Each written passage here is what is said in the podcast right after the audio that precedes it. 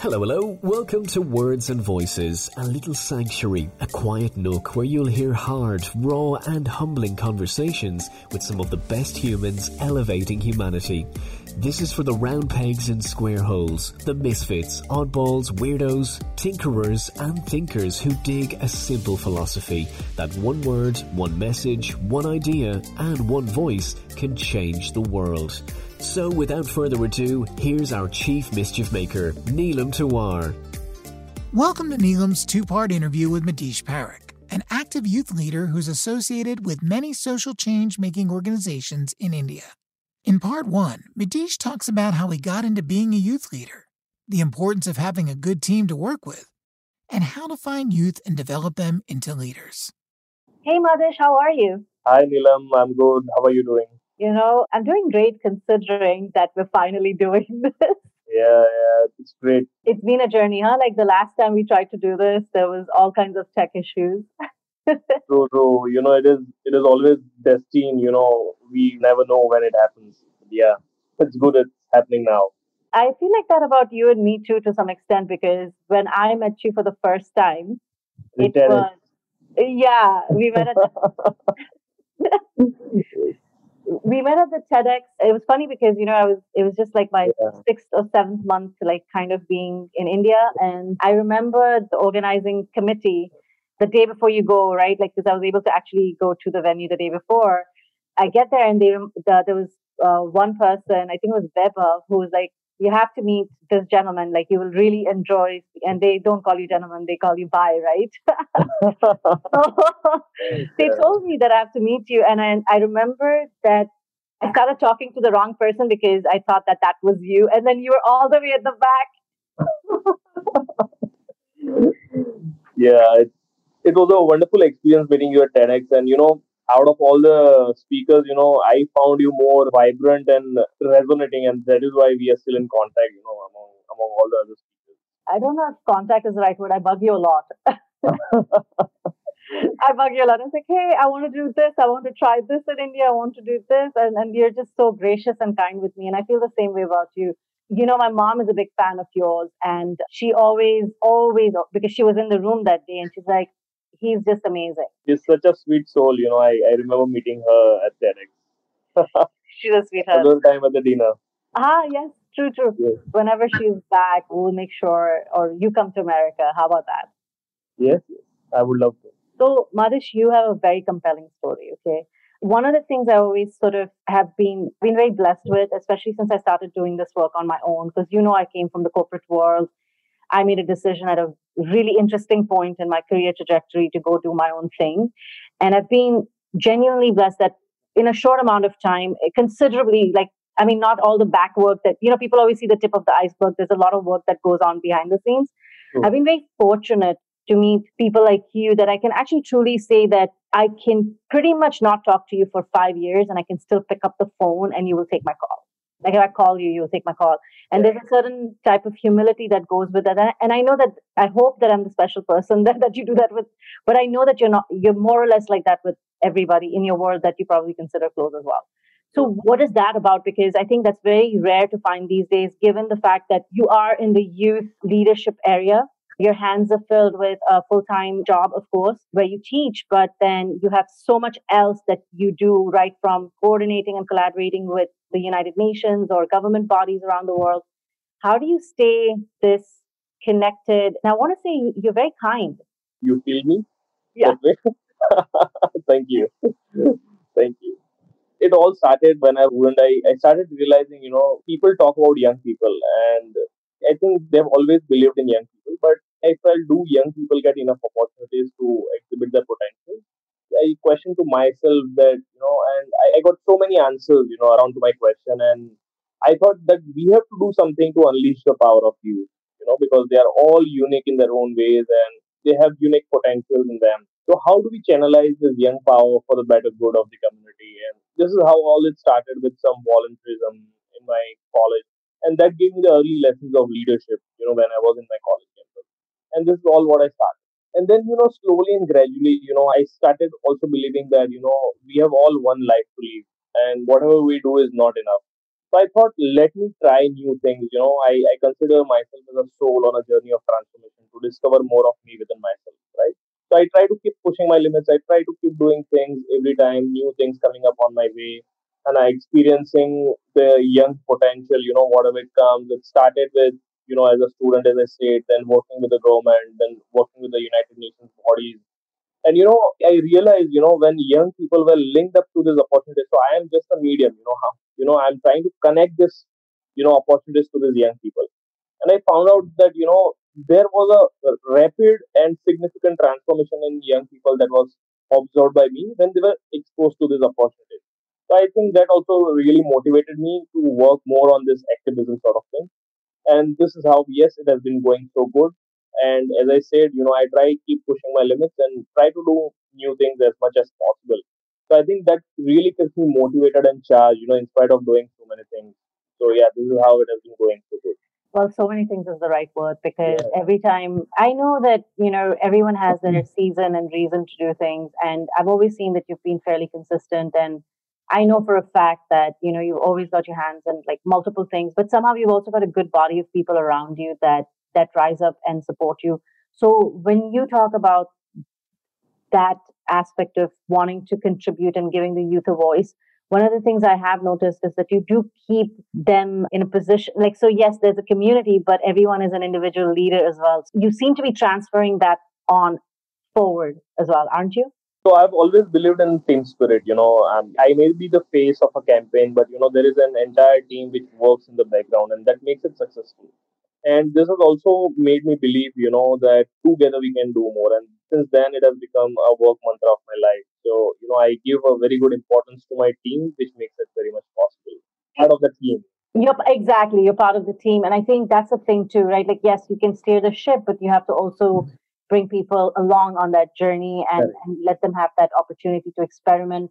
Because really, like, you know, we're both of Indian origin, we're both Indians. And one of the things, and we have a bit of a, a uh, difference in, in how we were raised and all of that. That's that's okay, but our core values, I think, I, I think, are shared, right? But I find that if you keep your heart in the right place, usually things do tend to materialize. Correct, correct, correct. So you are also into, you know, uh, too much things, you know, uh, and you also hold a very good diversity with the things that you do, and you know, so if, if you can also share, you know, how how you try to manage know, I'll be also learning from you. You know, you have this thing that you said to me like maybe two, a year and a half ago, if I if I can remember correctly, and you said I feel like I'm running about 48 hours behind in my life or something. I'm two days behind in my life, and I genuinely feel that way. I, you know, I think we we we just some sometimes I feel like we're just the the people I've felt so connected to. I feel like we were broken from the same mold, if that makes sense. Whether That's so beautiful yeah, so I think it's like a spiritual mold that I think we've been shaped from. And I think it doesn't matter where we were raised or whatever, I think our paths had to cross. But I think I do believe that if you don't rise up to that thing that is the potential in you, you lose the opportunity to meet people that you were meant to meet. Because yes, you can say destiny is guaranteed, but I do believe that you have to take the action to make it, to let the magic, so to speak, unleash. Because I think I literally do say this quite often. I was like, I know three people in India, and that's all the people I need to know in India, and you're one of them. yeah. yeah, no, seriously. So I, to answer your question, I just do what you do. You know, like I feel like I chase. I stop. Uh, chase is not a good word. It's not a, a powerful word, but I visualize a lot. I visualize where I want to create impact, who I want to help, and I have to also make sure that you know in all of this because you know I'm one lady army these days, and in general, like I've not the full team yet because I eventually I will. But but I think for me the thing has been that you have to remind yourself why you're doing it because it's very easy to get swayed by how other people react to you sometimes. And I'm not talking about ego or anything like that. And yeah. you know, you and I both have mothers that keep us grounded. Yeah, yeah, yeah, yeah. my mother keeps me grounded. My mother's like, uh, okay, cool. Great. What's next? True. So yeah, I, I think I sort of do it that way. But there's no real method if people were to ask me, and I know that's not the case for you too, because it's really like you get a call or someone reaches out, has some some thoughts, and you yeah. listen and you see what you can do.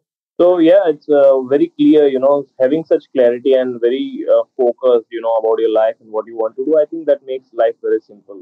And you know, also other thing adding to you like being grounded. I, I think being rooted is very important because you know you can uh, nourish or you can grow only when you know roots are able to absorb, you know, some essential minerals, water from the ground.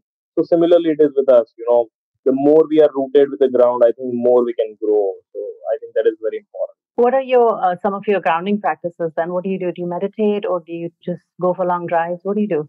So I meet with new people. So I think uh, I meet with new people. I I network with them. I, I think you know the intersection of energies. You know the aura. I I think that makes me grow and um, I learn new things from.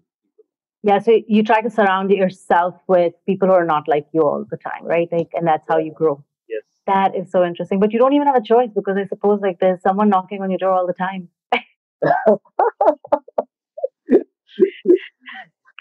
I, I always joke that you know New York City is one of those cities in the world where it's everything's at your doorstep, and I feel like you're like uh, a version of that for me, where I'm like everything's at at his doorstep, at his doorstep.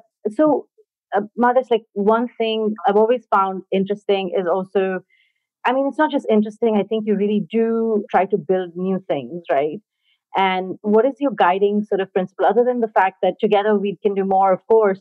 that mantra that you seem to always kind of attach to everything you do what else drives you to do a project with somebody whatever body it is known or unknown what moves you so i think the first thing that is is i'm very passionate about doing a thing you know to benefit the community at a greater so that is number one and secondly you know there's also a desire to learn you know from what i do i think that makes me evolve all the time these two things i think they are very important how do you measure success when you do those types of things? You know, success is a very relative term. You know, probably it might be different to me, different to you. You know, when I see a significant change in the young people, you know, the way how they talk, the way they evolve as a leader, the way they manage things, I think, you know, that is what I observed during the process. I think that makes me realize and you know how we mobilize the local community, what is the local impact that we are creating. I think this is how I measure success. And then you obviously have people coming up to you, right, and saying, "Hey, thanks for doing this. This helped yeah. me think about something." Yeah, yeah, So then, you know, like media exposure, statistics, numbers, uh, government partnerships, or corporate partnerships, they are secondary to me, right? The primary thing is, you know, the behavioral change. You know, how a person is evolving through my program. I think that is very important to me, and rest of the things are the perks of of the program. Correct. That's just the cherry on the top, and it has mm-hmm. different definitions, right? Because it's really a grassroots thing, right? Because you're really trying to affect someone's mindset a little bit, correct? Correct, correct, correct. So my greater objective is bringing that change, Hana. So people appreciate that change. That is second thing. That was never my goal to get appreciation from the people or to get media highlights or something. The primary goal, you know, what I've decided, I should achieve that. I think how I work. Right. And then how do you because it's not easier to bring people together. Are there moments where you have to orchestrate something or logistically as you're trying to put something together? Like, does that ever get to you? So, I've always believed in the power of young people, and you know, I, I don't know, you know, the universe is working in, in such a way that, you know, whatever I try to do, you know, the universe makes it simple for me, you know, when I have a strong desire. And I think things really go good, you know, whatever is planned. And I'm satisfied with what I'm. It's interesting you brought that up. The universe supports you and makes it easy for you to get there. And then the other thing you said was the strong desire. But then I always want to bring that back to the intention behind the desire because people can have desire that can be about themselves, correct? Like it, it's very easy. It's very easy to be at the top of that mountain and say, like, it's all about me. And I think that's one of the things like I keep loving about you. And we're always going to be friends, I think. I hope, unless I do something. You know that you seem to always carry that with you. And i think all the people that i tend to speak to that are that are giving and contributing we've spoken about this earlier. We had will on the on words and voices a while back and at seven he had started his charity and i know him for at least a good seven to eight years now. And okay. i happened to meet him at like a conference that i was not supposed to be a part of. But ever since i saw him and he's 17 now and i asked him like when he was on, on words and voices i asked him i was i was like so will how many people have you has your organization fed? And he said, you know, I'm almost a million people.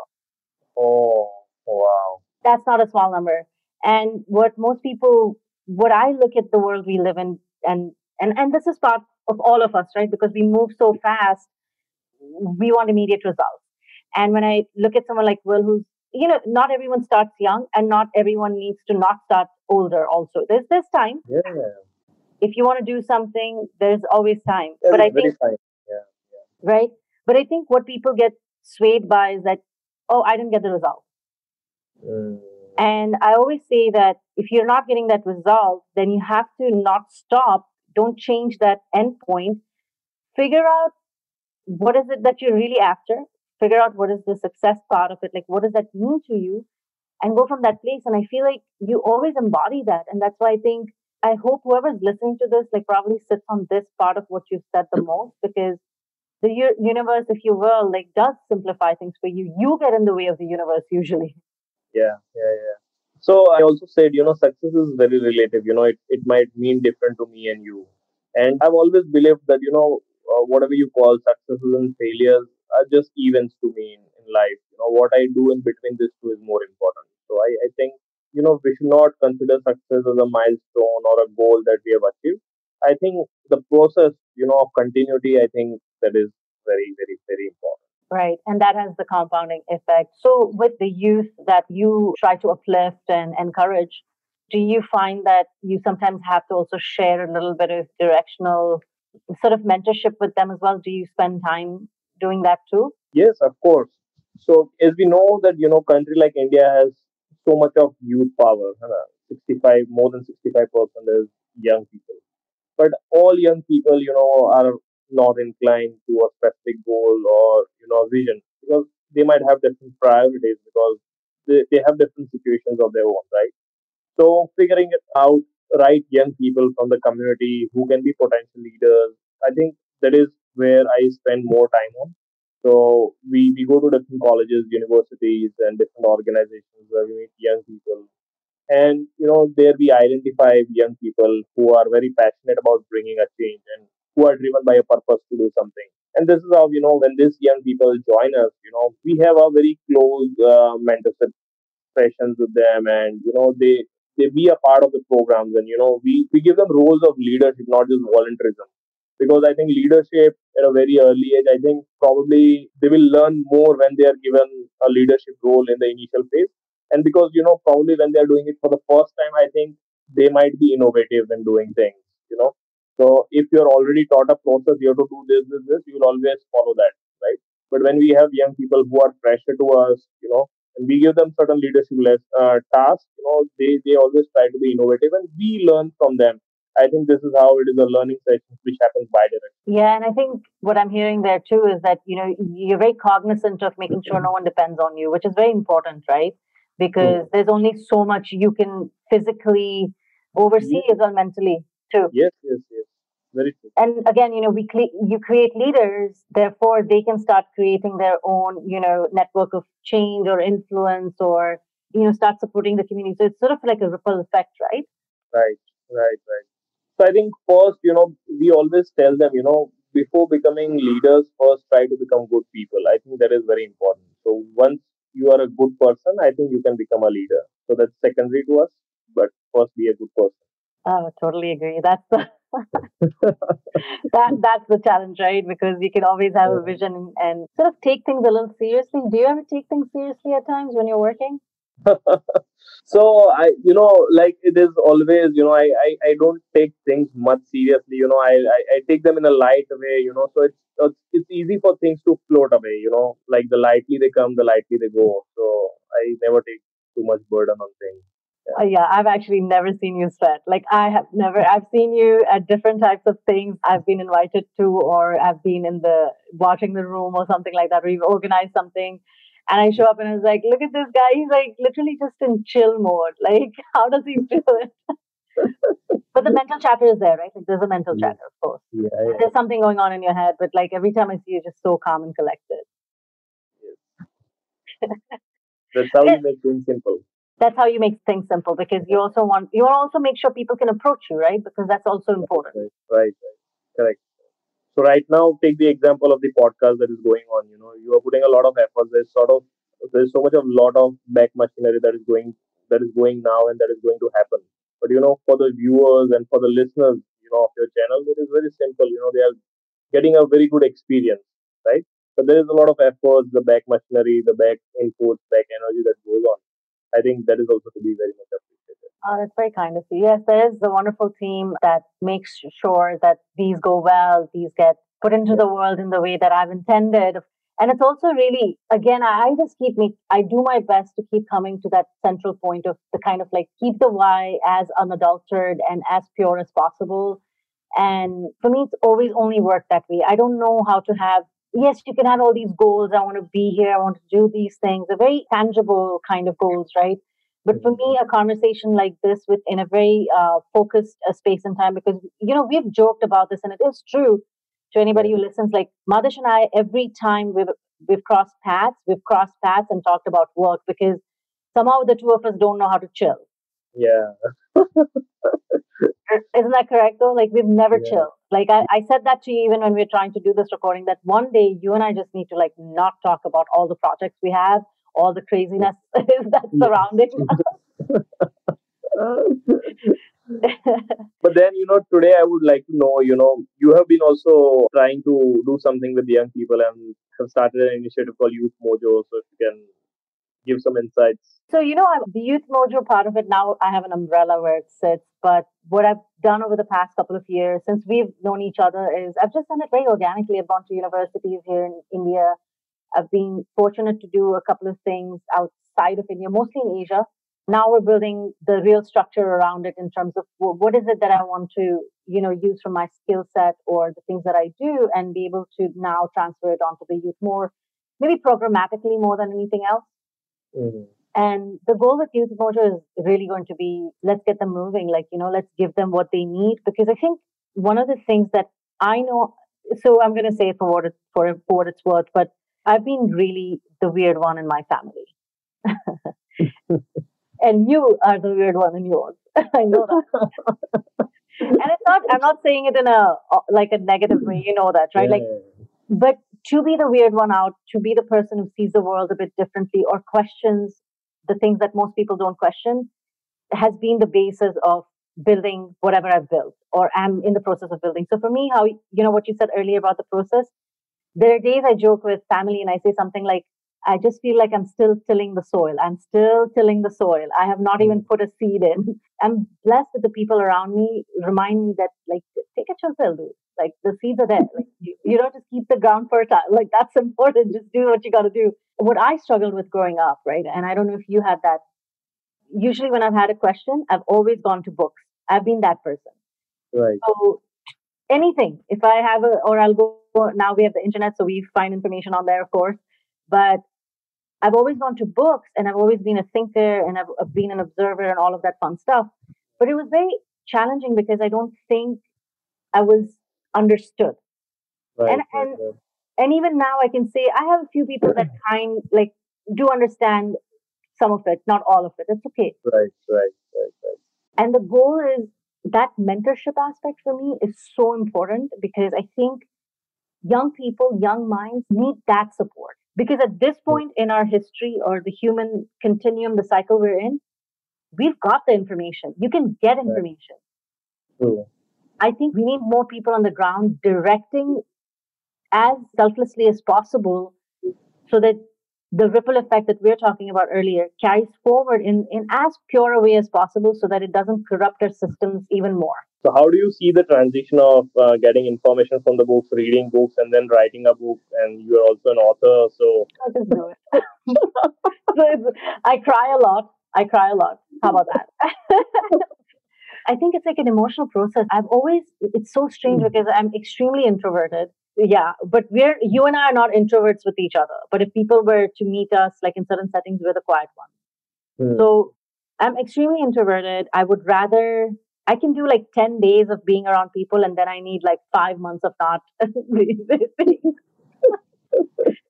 i think you know what it is is that like when people ask me even what I do sometimes, I keep it, I'm like, oh, I'm a consultant. And I, I, keep it vague because I'm like, how does that definition matter really, right? Because it's for the other person to understand you, not for me to understand myself. So I won't be surprised. You know, I, I, I said this to somebody on the show. I said, like, I won't be surprised if you come to me like in 10 years and say, hey, I'm opening my own farm or something, or I'm flying to the moon. Like, I won't be surprised if anybody I know that I feel connected to will come and say that to me because right. they're not confined in, in, and they're not trying to fit any kind of box. I'm not fitting any kind of box. You certainly are not. So the transition is just believing in that vision or at least having a vision of doing something, detaching from how it needs to be because that's the most difficult part for yeah. me. for me, the detachment part is difficult because like, oh, I want it this way, I want to do it this way. And then getting out of the way, really. Just detaching and get out of the way of what needs, how it shows up, how it gets created. Get out of your own way because really one of the things that is sometimes challenging for me to come to terms with is that mm. I do need to show up mm. because there is somebody that could lean toward me or a message or something that I might have created, or it could be right. a workshop or they're invited to something that they somehow participate. So making sure I announce those things. I, I'm terrible at that. So bad at that. That's like a tactical thing. Like, so even if I'm attending an event or I'm like speaking or whatever it is, I forget. and then and then someone would be like, "Is there a recording of this?" And I'm in the same city. Can I come? And I was like, "That's been difficult." That I would say I've had to really. I struggled with that a lot because I just like doing the work and getting it done. Really, I don't want to do the social media aspect and all of that. I don't know if you're like that, but I don't enjoy that part, and I wish someone else would do that for me.